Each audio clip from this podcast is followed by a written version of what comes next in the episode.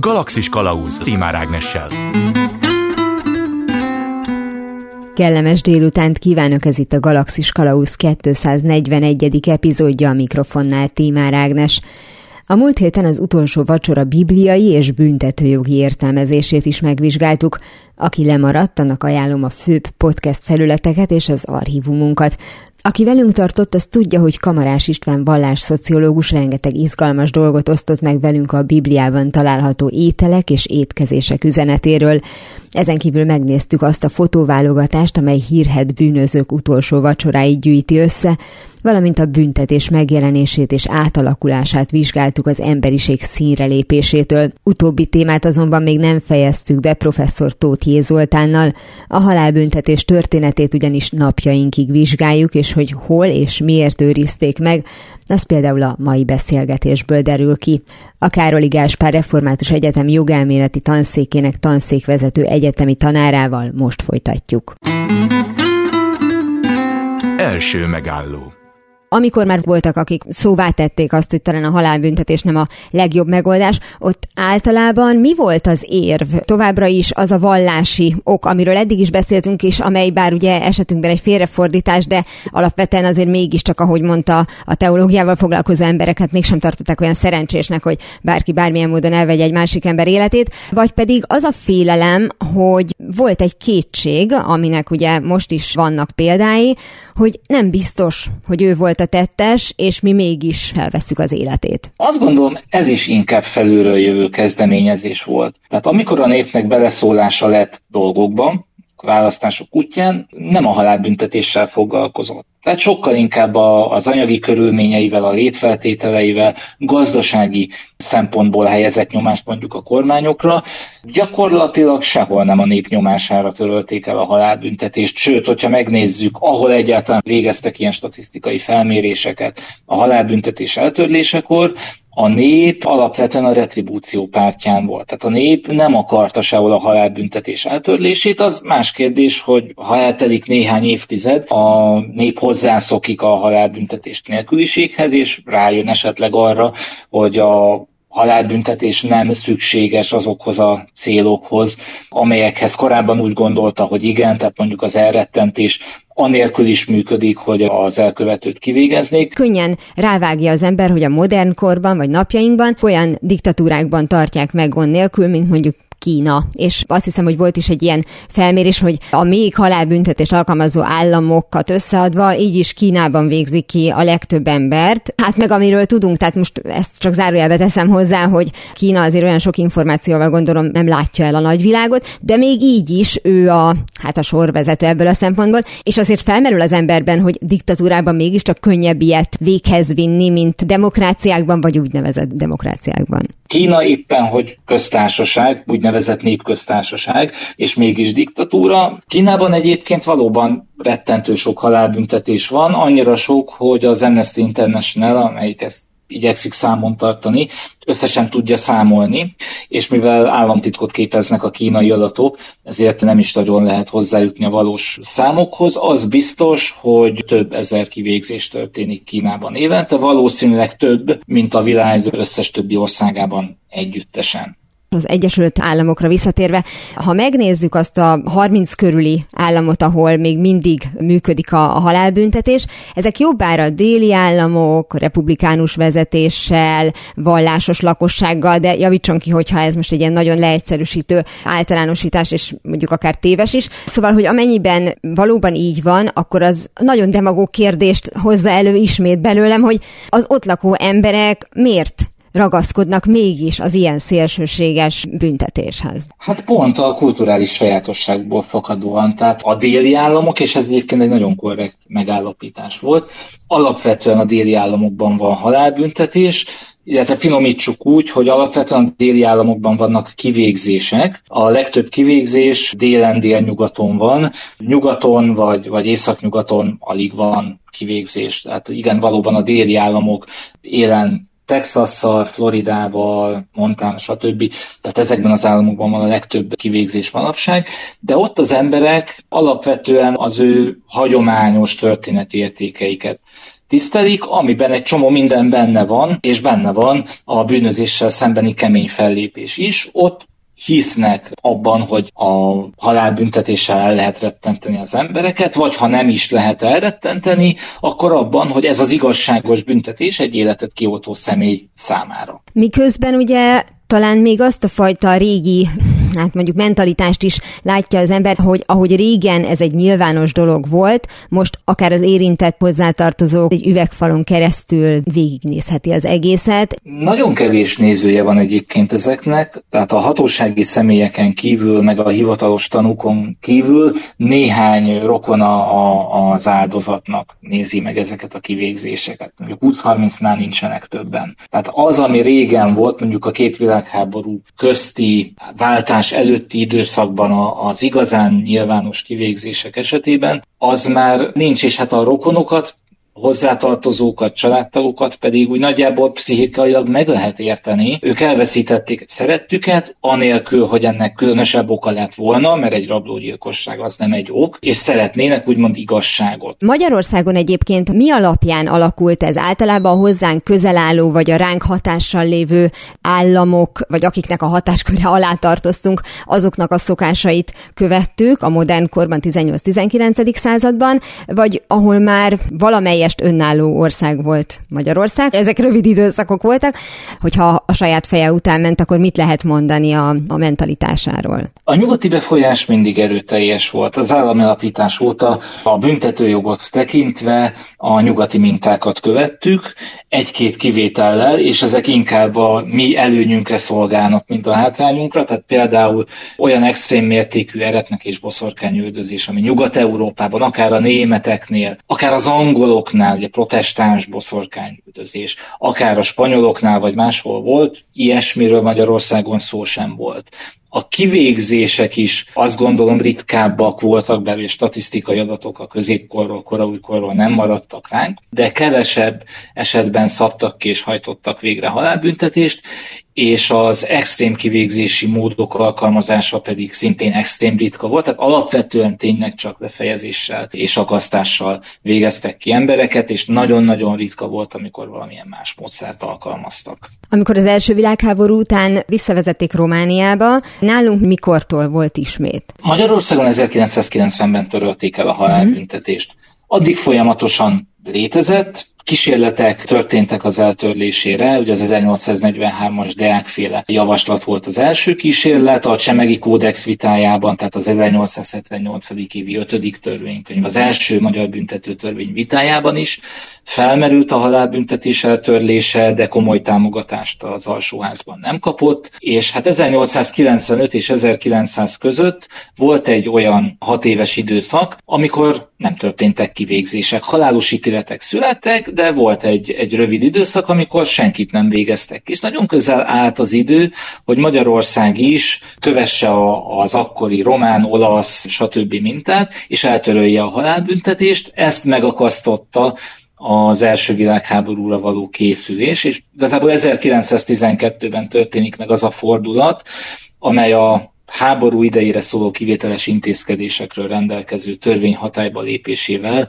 újra lehetővé teszi a halálbüntetés nagymértékű alkalmazását, és a statáriális rendelkezések az első világháború alatt pedig ezt folyamatosan kiterjesztik egyre újabb és újabb bűncselekményekre. És aztán pedig gondolom, hogy ahogy a történelmi események megkívánták rossz szóval, lehet látni ezt a bizonyos hullámzást, hogy milyen mértékben alkalmazták, most gondolok itt a második világháború utáni időszakra, 56 utáni időszakra, és aztán az a hosszantartó békésnek vélt vagy mondott időszak, amikor hát volt, volt, de ha jól tudom, akkor nem annyira alkalmazták, hanem kellett alkalmazni. Igen, tulajdonképpen 1962-től, amikor totálisan véget ért a rendkívüli büntetőjog korszaka, tehát az 56-os perek is lecsengtek, statárium se volt már, akkor ilyen évi 5-10 kivégzés történt, tehát a halálbüntetés eltörlése előtti utolsó 30 év, az egy csendes időszak volt, általában csak többszörös gyilkosokra hajtották végre a halálbüntetést. Kiszabni sokszor kiszabták,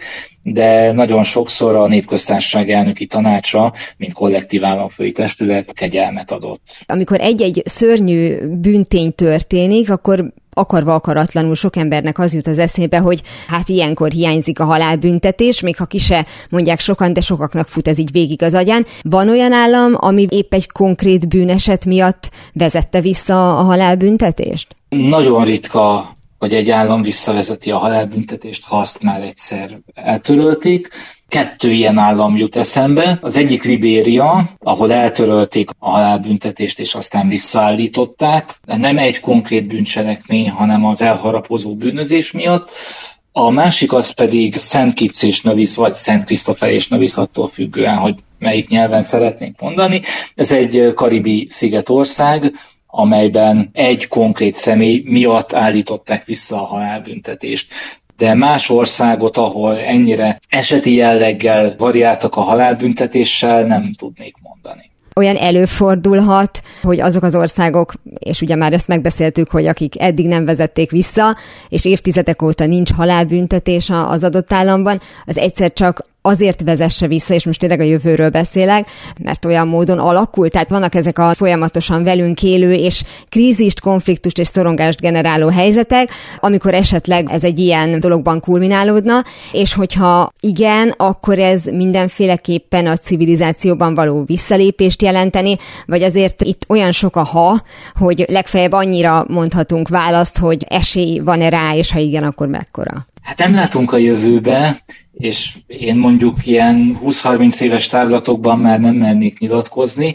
az biztos, hogy a következő néhány évben nagyon egyértelműen folytatódik az a tendencia, ami most, tehát a halálbüntetések szép, lassú, fokozatos csökkenése, kivéve talán az arab világot, mert ott pont ellenkező tendencia figyelhető meg, de ahol eltörlik, ott általában úgy is marad, és inkább eltörlik a halálbüntetést, mint visszaállítják, ahol pedig nem törlik el, ott is csökken a kivégzések száma, tehát ez, ez nem úgy történik, hogy egyszer csak egy politikus gondol egyet, és akkor eltörlik a halálbüntetést, hanem először a bíróságok ritkábban alkalmazzák, vagy az elnök, vagy a, a monarha többször ad kegyelmet, utána eltörlik mondjuk a köztörvényes bűncselekményekre, és a végén a rendkívüli, tehát mondjuk állam elleni katonai büntettekre is. Tehát ez egy folyamatos fejlődési tendencia, tehát nagyon ritka, amikor azt lehet mondani, hogy egy országban egy konkrét dátumhoz kötődően törölték el a halálbüntetést, Magyarország pont ilyen ország egyébként, de a legtöbben több dátum van, vagy nincsenek is dátumok, hanem fokozatosan múlik ki a jogrendszerből a halálbüntetés. A következő években valószínűleg ez a tendencia lesz, még az Egyesült Államokban is,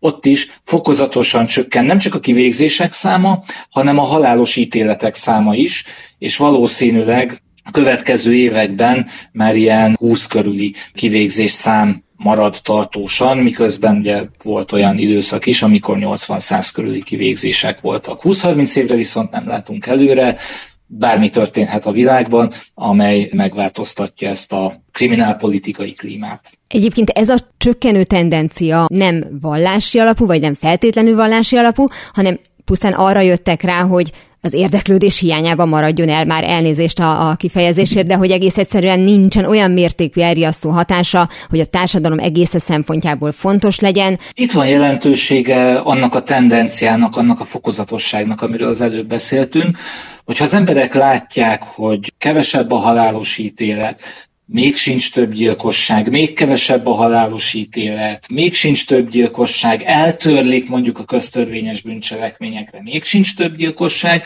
akkor fokozatosan hozzászoknak, hogy erre nincs szükség. Ahol nagyon hirtelen radikális változások történnek, ott az embereknek nincs idejük hozzászokni ahhoz, hogy hogyan változik mondjuk a büntetőjogi tendencia az emberülések tekintetében a halálbüntetés eltörlése után. A sokkal nagyobb a veszély, hogy visszaállnak a korábbi rendszerre, ahol fokozatosan törlik el, ott ez a veszély nem fenyeget. Az iszlám világ az megint más, ott vallási alapú kivégzések vannak, ott a nem vallási bűncselekményeknek is vallási alapjuk van, tehát ott a szakrális alap, az Isten által, Allah által adott jogrend megszentségtelenítése, az most is létezik, tehát a nemi bűncselekmények például, azok nem csak nemi bűncselekmények, hanem mind vallás elleni vétek is, és persze a közvetlen vallás elleni vétkeket, istenkáromlás, hitehagyás, stb.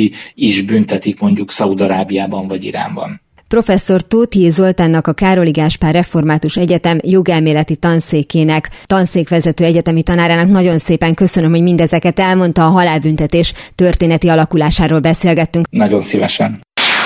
Azonnal visszatérünk a normális állapotokhoz, mihelyest bizonyosak leszünk abban, hogy mi is a normális.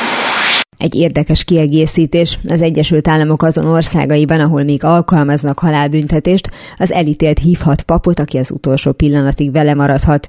Méreginjekció általi halál esetén az orvos a kivégző helyiségben nem mehet be, a mérget előkészíti, majd egy erre kijelölt csapatnak adja át a beadás feladatát, hiszen ő nem teheti, mivel az ellenkezne a hipokratészi esküvel és sajnos felháborítóbb tényel is ki tudom egészíteni a történetet, amikor tévedésből ártatlan embereket végeznek ki. A többes szám vélhetően jogos, egy 2015-ös tanulmány mutat rá a hanyagságra, ami átlagosan évente két ártatlan ember életébe kerül. Ray Crown is csak azért nem került bele a hiba százalékba, mert épp akkor kezdték használni a DNS tesztet nyomozáshoz, amely bebizonyította az ártatlanságát. Habár így is tíz évet ült ártatlanul. Crown egy évvel később megalapította mozgalmát, amelynek célja, hogy az Egyesült Államokban mindenhol eltöröljék a halálbüntetést. Kérdés persze, hogy kapott-e ennek ellenére bélyeget, hiszen ha korábban kiderült, hogy tévedtek, akkor még most is kiderülhet, hogy újra. Mert az ember ilyen, bizalmatlan. Miért van az, hogyha egy bűnelkövetőről olvasunk egy krimiben, vagy látjuk egy filmben, akkor sokkal könnyebben megértjük a motivációit. Ha elég ügyes a szerző, még meg is kedvelteti olvasójával az illetőt, amennyiben ez a szándéka. Talán csak arról van szó, hogy tudjuk, megszerethetjük, hiszen úgysem valódi ember. És ha mégis valódi ember lenne, vajon képesek lennénk őszintén második esélyt adni, persze a bűn nagyságától függően, amennyiben olyan részletesen megismernénk, ahogy egy regényben lehet? Második megálló Kálai Sándor a Debreceni Egyetem kommunikáció és médiatudományi tanszékének oktatója van velem. Jó napot kívánok! Jó napot kívánok! Az, hogy mi hogyan tekintünk a bűnre, illetve a bűn elkövetőjére, azt feltételezem, hogy befolyásolja az, hogy milyen hát impulzusok érnek minket, akár mondjuk popkulturális művekből. Jól gondolom, hogy ezek nagyobb hatással vannak ránk, mint a különböző, nem tudom, prevenciós munkák? Biztosan, ez egy régi történet, tehát ugye a, ezeknek a nagy közönségnek szánt műfajoknak mindig is volt egyfajta ilyen pedagógiai funkciója, amikor ha a krimi előtti korszakra is visszagondolunk, ugye gyakori volt, hogy olyan, olyan nyomtatványok jelentek meg, amelyek például a bűnelkövető történetét dolgozták föl, hogy ezt valahogy oly módon sikerült, hogy éppen, hogy nem elrettentette az embereket a, a bűnelkövetéstől, hanem éppen, hogy hát nem, nem az ellenkezője, de hogy egyfajta ilyen furcsa vonzalom vagy szimpátia alakult ki a,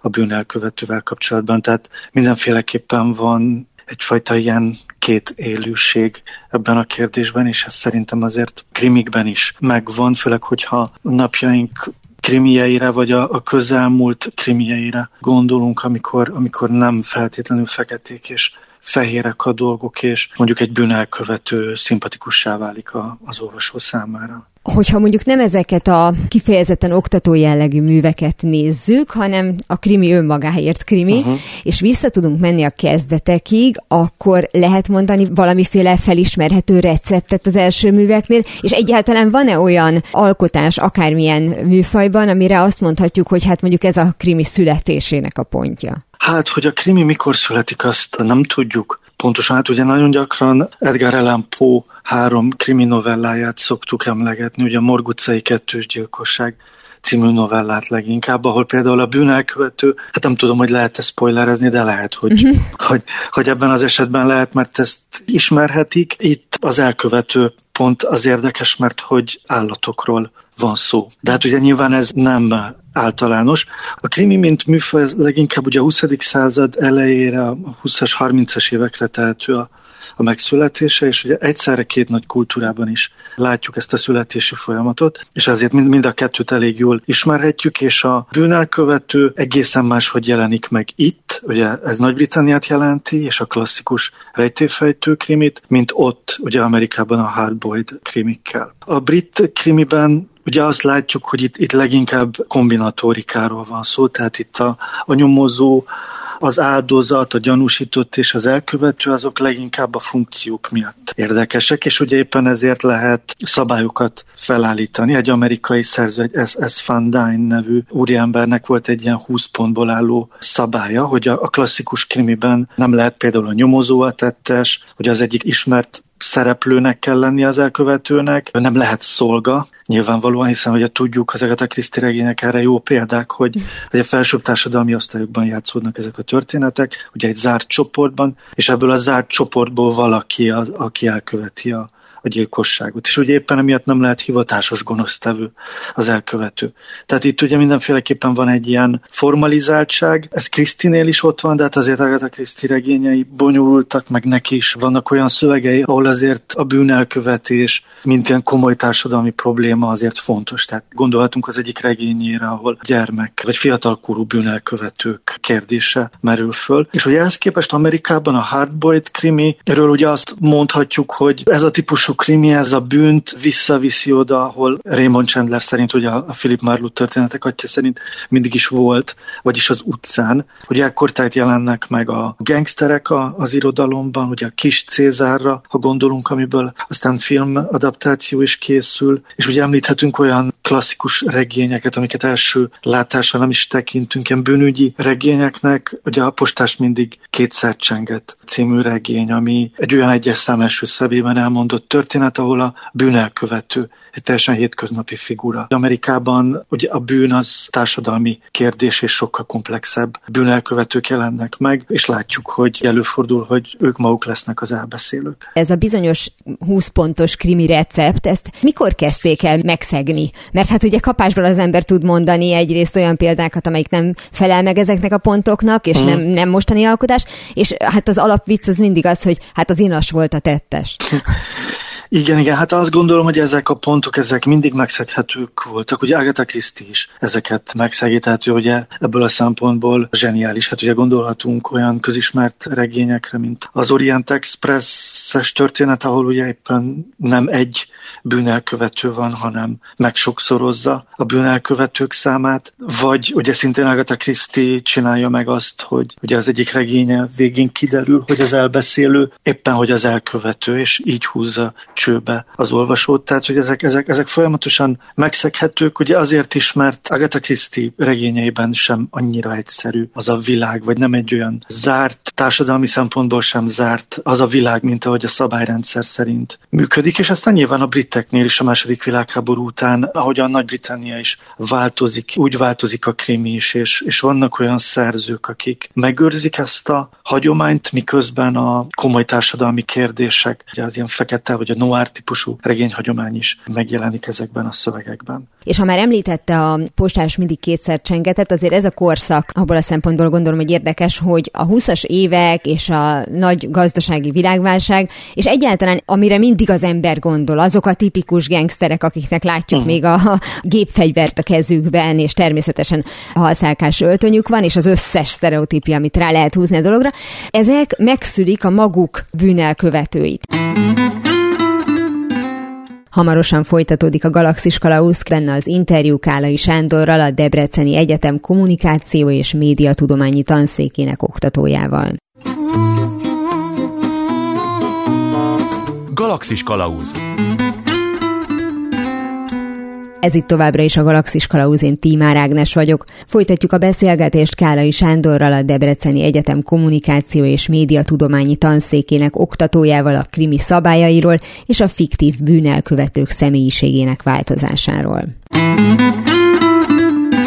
Gondolom, hogy nem mindegy, hogy mikor készül a, a mű, mert hogy ugye ez szerint lehet a, az elkövető, hogyha egy békeidőben vagyunk, azt gondolnám, hogy valamiféle megszállott vagy őrült, ugye ilyennel is találkozunk, amikor nincs oka tulajdonképpen. Uh-huh. Aztán a, a másik, ami még eszembe jutott, amikor hasznot szerez, vagy túl akar élni, és a, a postás mindig kétszer csengetnél mondjuk pont ezt mondaná az ember, és aztán szépen belép, most a, azért említettem a gazdasági világválságot, meg aztán a későbbi válságot 2008-ból, hogy megjelennek azok a fajta megélhetési bűnözők, vagy tehát azok a bűnelkövetők, akikkel el is várja talán az alkotó, hogy érezzünk együtt, még ha nem is akarunk velük azonosulni, és azt mondjuk, hogy jó, hát mi nem uh-huh. így oldanánk uh-huh. meg a problémánkat, de hogy egészen más a szituáció, mint hogyha valaki hát egyszerűen szóval hobbiból csinálja. Igen, igen, igen. Ugye a gangster, és aztán egy későbbi korszakból, például a sorozatgyilkos, mondjuk a 80-as évektől kezdődően, hogy sorozatgyilkos figuráit, ugye a Hannibal Lecter figurájára, mm. és gondolhatunk ugye talán a legismertebb ebből a szempontból, bár hogyha a sorozatgyilkosoknál tartunk, akkor van egy magyarul is olvasható olyan érdekes regény ebből a korai korszakból, egy James Elroy nevű szerző, akit a, a világ egyik legjobb szerzőjének, krimi szerzőjének tartanak, és magyarul is a Gyilkos az úton című könyve ez olvasható. Egy 86-os könyvről van szó, és az FBI tanítja ezt a könyvet, mert olyan komplex módon,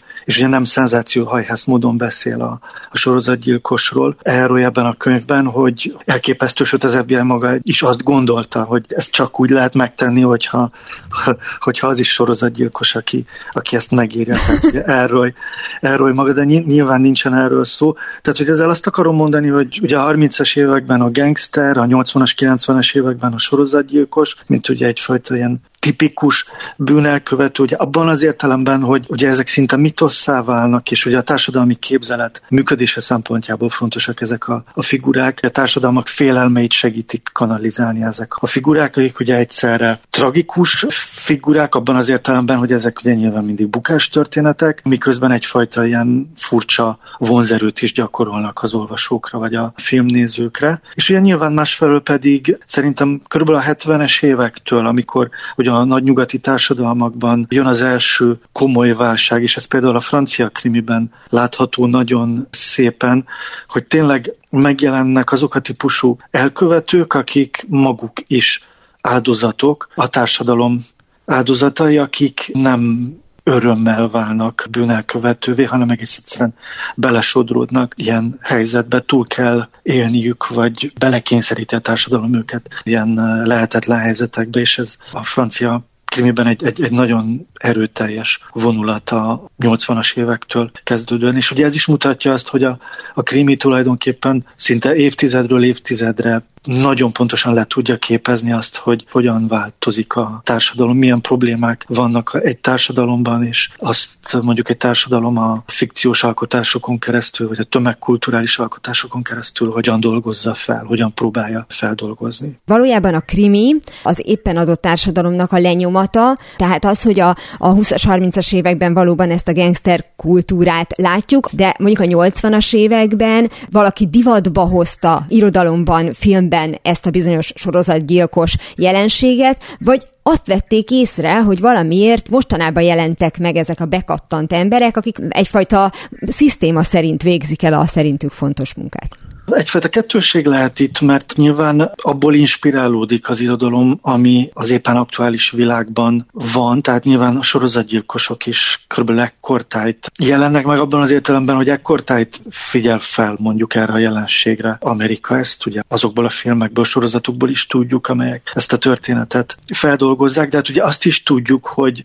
az irodalom és a film ezt a jelenséget felnagyítja, mert hiába vannak sorozatgyilkosok, ugye ugye nem, nem akkora számban vannak jelen, hogy ez feltétlenül egy ilyen erőteljes fikciós jelenlétet igényelne. Tehát, hogy itt, itt mindenféleképpen ugye egyfajta ilyen kettősség van, de hát ugye a krimi maga ezen az elven, ezen a kettősségen alapul, hiszen ugye ez az SS Fine Dine nevű úriember azt is mondja, hogy mindig kell egy holttest a krimi legelejére, miközben ugye tudjuk azt is, hogy a 19. századi, 20. századi társadalmakban nem a gyilkossága a legjellemzőbb bűntény. Tehát nincsen annyi gyilkosság, amennyi ezt az erőteljes jelenlétet, a holttestek ilyen erőteljes jelenlétét indokolná. Tehát itt mindenféleképpen van egy ilyen kettőség. Ugye nyilván a fikció ez egyfajta szelepként is működik azon túl, hogy nyilván egy gyilkosság az sokkal grandiózusabb, mint mondjuk egy betörés, amiből nyilván sokkal több van a társadalom társadalmakban. A 80-as években, és javítson ki, ha nem így van, hogy nagyon sokszor átlagember az áldozat, tehát az egy egészen más szituáció, mint amikor ilyen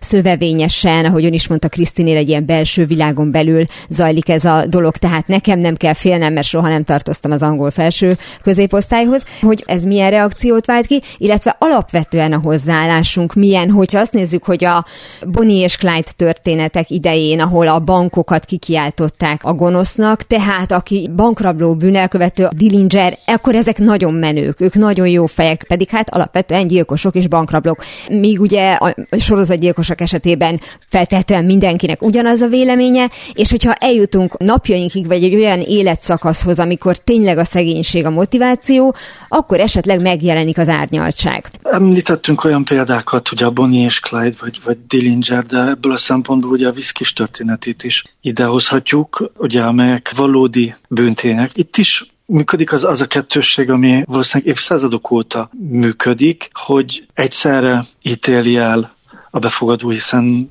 mégiscsak törvényszegésről van szó. Másfelől viszont van egyfajta szimpátia is, ami több ok miatt is lehet, ugye Bonnie és Clyde esetében ugye a szerelmi szál, vagy a történetük tragikussága miatt, de ugye, hogyha a viszkis történetére gondolunk, akkor ugye Magyarországon az azért is keltett derültséget, ugye ez, a, ez az egész, mert ugye a rendőrség nem bírta elkapni, nem bírta lecsukni a viszkis, tehát ugye egyfajta ilyen napjaink betyárjaként tekintettünk rá, és, és nyilván egyfajta ilyen valamilyen társadalmi igazságosság is ott van, és ugye ebből a szempontból nem áll messze a nagy pénzrablás története, akik azért rabolnak pénzt ugye a, spanyol televíziós sorozatban, mert egy, egy magasabb rendű társadalmi igazságosságot próbálnak érvényesíteni. És nyilván ott vannak azok a, a történetek, amelyekben a, a bűnelkövető pedig tragikus hősé válik tulajdonképpen azzal együtt is, hogy, hogy bűnelkövető, mert ugye itt is az ő esetében is túllépnek rajta a, a dolgok és az események, és hogy egy társadalmi rendszer áldozata lesz. Tehát én azt gondolom, hogy a krimi esetében szinte minden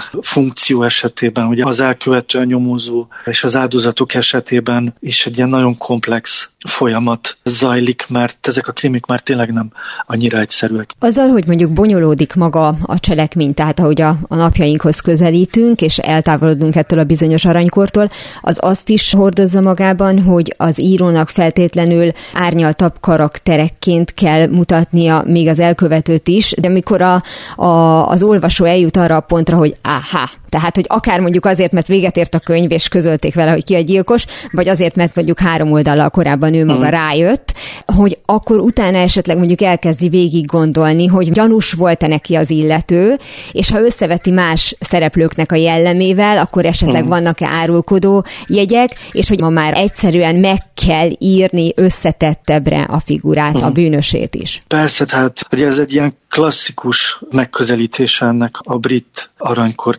krimieinek, hogy itt tulajdonképpen alapvetően játékról van szó, arról, hogy az olvasó együtt játszik a nyomozóval, és akkor jó a szöveg, ugye ezen szabályrendszerek szerint, hogyha az olvasó számára is rendelkezésre áll az összes információ, és ő maga is elvileg be tudja azonosítani a, az elkövetőt. Ugye vannak olyan krimik, amelyek ezt így expressis verbis ki is mondják, hogy olvasó elérkeztünk arra a pontra, hogy te magad is ki tudod találni innentől kezdve azt, hogy ki az elkövető. Nagyjából ebben az időben, 30-as, 40-es években, ugye például Hitchcock a filmjeiben, ahol nyilván ez a játék szintén működött, de ugye Hitchcock meg tudta csinálni azt, hogy olyan bűnöző figurákat teremtett, akik rendkívül vonzó figurák voltak, és ugye aztán a második világháború után pedig azt látjuk, hogy ezek a szerepek egyáltalán nem ennyire mereven szétválaszthatók, tehát tudunk olyan regényeket mondani, ahol ezek a funkciók, a nyomozó, az elkövető, vagy a, az áldozat ugyanaz a szereplő.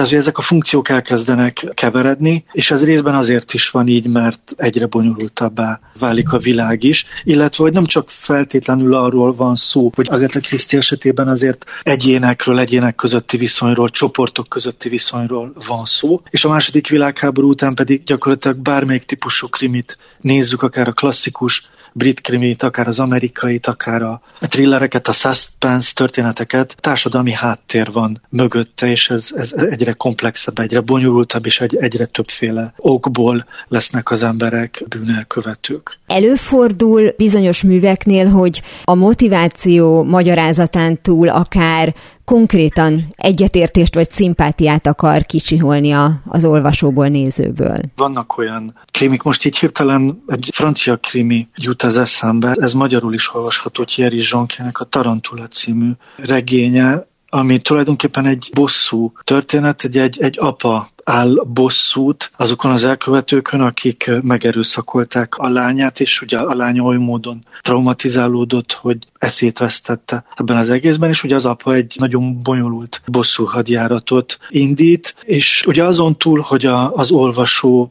tényleg rettenet tölti el. Ugyanakkor mégsem tud eltekinteni attól, hogy, hogy itt mégiscsak egy olyan apáról van szó, aki átlépi azt a nagyon vékony határvonalat, ami a, a bűnöst a nem bűnöstől választja el, és mindenféleképpen van egyfajta szimpátia. Tehát mondjuk Zsón keregényeiben ez, ez nagyon gyakran előfordul, hogy az elkövetők nem ők az igazi bűnösök, hanem, hanem valami nagyobb erő működik. Ugye egy, egy másik regényben egy idős úriember, aki, aki Franciaországban él, túlélte a koncentrációs tábort, ő azért kezd álmokfutásba, mert, mert egészen véletlenszerű módon megtalálja valakin azt a jegygyűrűt, amit ő annak idején a mennyasszonyának adott, és aztán kiderült, hogy ez a jegygyűrű, ez úgy kerül Franciaországban, hogy a koncentrációs táborok környékén a hétköznapi lengyelek, akik miatt az a regénynek a címe, hogy aranyások, ők ugye a kivégzett zsidók elrejtett vagy elvesztett értékeit keresik, és ugye a véletlen úgy hozza, hogy, hogy ez a jegygyűrű így módon jut el Franciaországba, és aztán beindít valami olyan folyamatot, ami ugye magával sodor mindenkit. Tehát ugye itt is nagyon kötéltáncon mozog az, az egész szerkezet, mert nagyon meg tudjuk érteni azt az embert, akiben egyszer csak feltépődnek azok a sebek, amiket megpróbált maga mögött hagyni, és nagyon-nagyon nehéz időnként eldönteni azt, hogy hol vannak a határvonalak, nyomozók, áldozatok és elkövetők között. Nekem erről eszembe jutott még az Emlékez című film, amikor a bűnös sem tudja, hogy bűnös, de itt ez már, hogy halmozzuk a spoilereket, de nem mondtuk meg, hogy ki az van. Nekem azok az igazán fontos krimik, amik tényleg nem csak kombinatórikáról szólnak, hanem a társadalmi problémákra is rezonálnak, és hát tulajdonképpen minden ilyen krimi, tehát Agatha Christie is nyilván rezonál társadalmi problémákra. Tehát engem sokkal inkább foglalkoztatnak ezek a jellemvonások, egy krimi jellemvonásai, vagy pedig nyilván az, hogy hogyan épül föl az a konstrukció, hogyan ír a szerző, tehát ugye megvannak azért a nagy krimi szerzőknek a, a saját kézjegyei. Ezek a bizonyos felismerhető kézjegyek, ugye, hogyha az olyan alapokat vesszük, mint az említett Agatha Christie, vagy mondjuk Younes Bő, vagy akár mondjuk George Simenon. Szóval, hogy ezek a bizonyos kézjegyek olyan módon felismerhetők, hogyha valaki nagyon sokat néz, olvas az adott szerzőtől, ott mégis észre fogja venni, hogy mik azok az apró jegyek, ami mindig megtalálható a bűnösben, tehát akkor viszont ő nagyobb eséllyel ki fogja találni, hogy kire kell gyanakodni. Lehet, lehet, igen, tehát hogy nyilván vannak visszatérő elemek, ugye Simenon, én nagyon, szeretem Simenon, nagyon fontos krimiszerző, és ugye az ő regényeiben például a társadalmi osztályok közötti viszonyokból bomlanak ki általában a bűnügyi történetek, de hogy közben azért azt is látjuk, hogy Simenon is mindig változtat ilyen apró elemeket, tehát játszik a műfai sémákkal, de az, az is előfordul, és ebből a szempontból például egy amerikai szerzőpáros lehet egy, egy jó példa az Ellery Queen, uh-huh. ők unokatestvérek voltak, és, és az ő pályájukon több ilyen szakasz is van, mert rájönnek arra menet közben, hogy, hogy bizonyos formák elavulnak. Tehát ők Amerikában a, ezt a klasszikus brit rejtéfejtő krimit honosítják meg a 30-as években, majd aztán a 40-es, 50-es években egy képzeletbeli amerikai városba, egy Wrightville nevű városba helyezik a történeteik, ahol nyilván ez a rejtélyfejtés ez, ez megvan, de sokkal inkább érdekesebb lesz a, a társadalmi dinamika, vagy a társadalmi problémák, tehát közelít az amerikai hardboythoz a tolluk alatt a műfaj, és aztán 1963-ban pedig, pedig megjelenik egy regényük, amiben a, a nyomozó, akit ugye Ellery Queennek hívnak, ő expressis verbis azt mondja, hogy ez az utolsó bűntény a számára, vagy ez az utolsó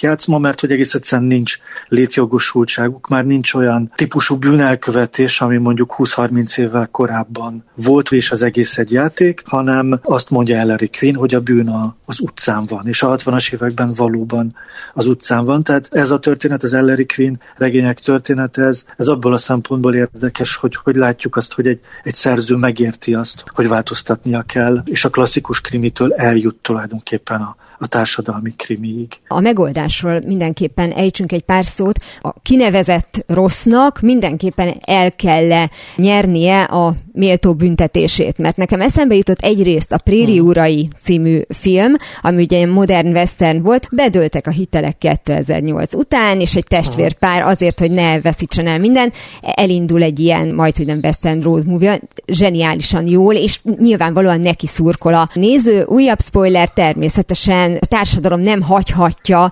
futni, mert akkor is elkövették a, a bűncselekményt. De hogyha azt nézzük, hogy ott van az Orient Express, ahol nemes egyszerűséggel Poirot kinevezi magát bírónak is, és elenged mindenkit, újabb spoiler, vagy pedig, hogyha igaz történetet dolgoz föl, mint mondjuk a Zodiákus esete, ahol még mindig nem tudjuk a megoldást, uh-huh. hogy akkor az, az hibának számít -e. Tehát, hogy én például a, a film után azt éreztem, hogy jó, majd erről beszéljünk akkor, ha megvan a megoldás, uh-huh. mert ott, ott hagytak engem megoldás nélkül, meg mindenkit. Szóval, hogy ilyenkor ez is tud valamiféle üzenetet hordozni, nem pont ez az eset, hanem az, hogyha ha szimpatizálunk velük, és mégis megkapják a büntetésüket, vagy hogyha kétséges, hogy szimpatizálunk, és jól el vannak engedve. Szerintem itt is több dolog van. Én, én nagyon szeretem a, az Odiákust. Van egy-két ilyen típusú film, ahol azt látjuk, hogy a, a nyomozás az tulajdonképpen egy végtelen folyamat. Ugye Dürrenmattnak az egyik regénye is. Azt hiszem, hogy abból talán Sean Penn készített egy, egy filmet, és Jack Nicholson játsza. Igen, az a, ígéret A nyomozót. Igen, igen, igen, igen. Tehát, hogy ő ott ugye várja magába csavarodva az egykori nyomozó, hogy egyszer csak meg lesz a, a megoldás, de tulajdonképpen nem lesz a megoldás, mint ahogy ugye azt látjuk, hogy az Odiákusban is évtizedeken keresztül nyomoznak, és tulajdonképpen nincs megoldás. Itt szerintem külön kell választani választani két dolgot. Ugye ez, ez Simenon regényeiben nagyon érdekes, a Megré elmondata az, hogy ő megérteni akar, és nem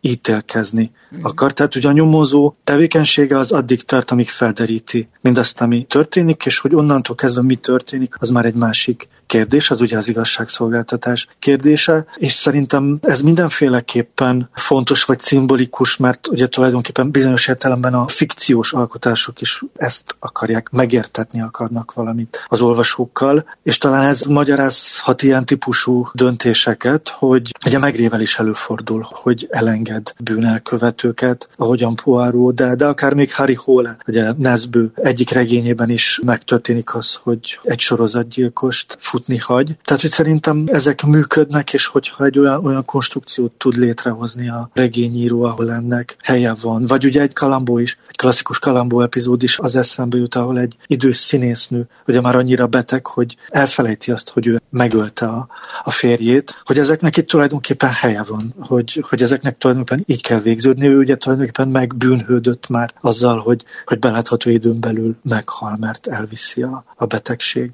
az író objektív maradjon, vagy valamilyen módon mégiscsak kifejezheti, akár a fő karaktere által a véleményét, és ebbe beletartoznak azok az egyébként, én azt hiszem, hogy mostanában is divatos krimik, írott és képi formában is, ahol van valamiféle különleges szövetség a mondjuk úgy, hogy a gyilkos és az őt kergető nyomozó között, hogy ez már az ő játékuk, és hogy ezzel egy picit kizárják a nézőt, és egy picit meg is könnyítik a dolgát, hogy neked nem kell félned, te neked semmi közed ez a játékhoz.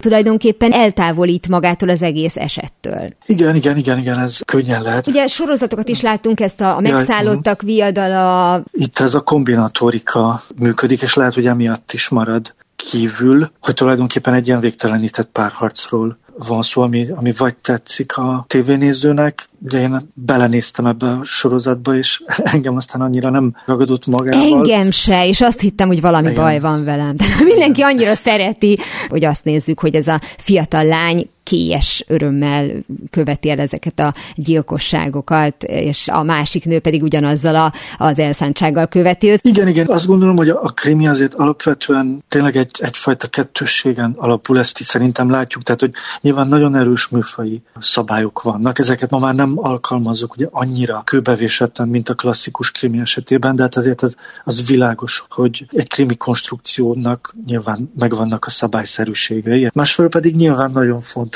az egyéni invenció, tehát az, adott szerző maga, hogy használja ezeket, milyen írás technikát, milyen stílust tud mögé tenni, illetve nyilván a társadalmi érzékenység is, tehát még annyira magyar krimiszerzőket itt nem, nem említettünk, de például Cserháti Éva regényeire, ha, ha gondolunk, az ő esetében ugye azt, azt látjuk, hogy a nőket érintő történetek foglalkoztatják, és ezek a történetek részben ugye a szocialista korszakhoz kapcsolódnak, részben pedig napjainkhoz. A klasszikus krimiknél az író, ha más nem, akkor azt a feladatot ránk bízza, hogy eldöntsük, hogy erkölcsileg mi lett volna a megfelelő, a már említett, vagy elengedem, vagy nem engedem el döntés, uh-huh. és egyébként, amit ön is mondott, hogy ugye kiskorú elkövetővel nem, szóval van egy határa minden, és ugye a Ferdeház, meg gondolom arra gondolta arra Agatha Christie esetében, igen.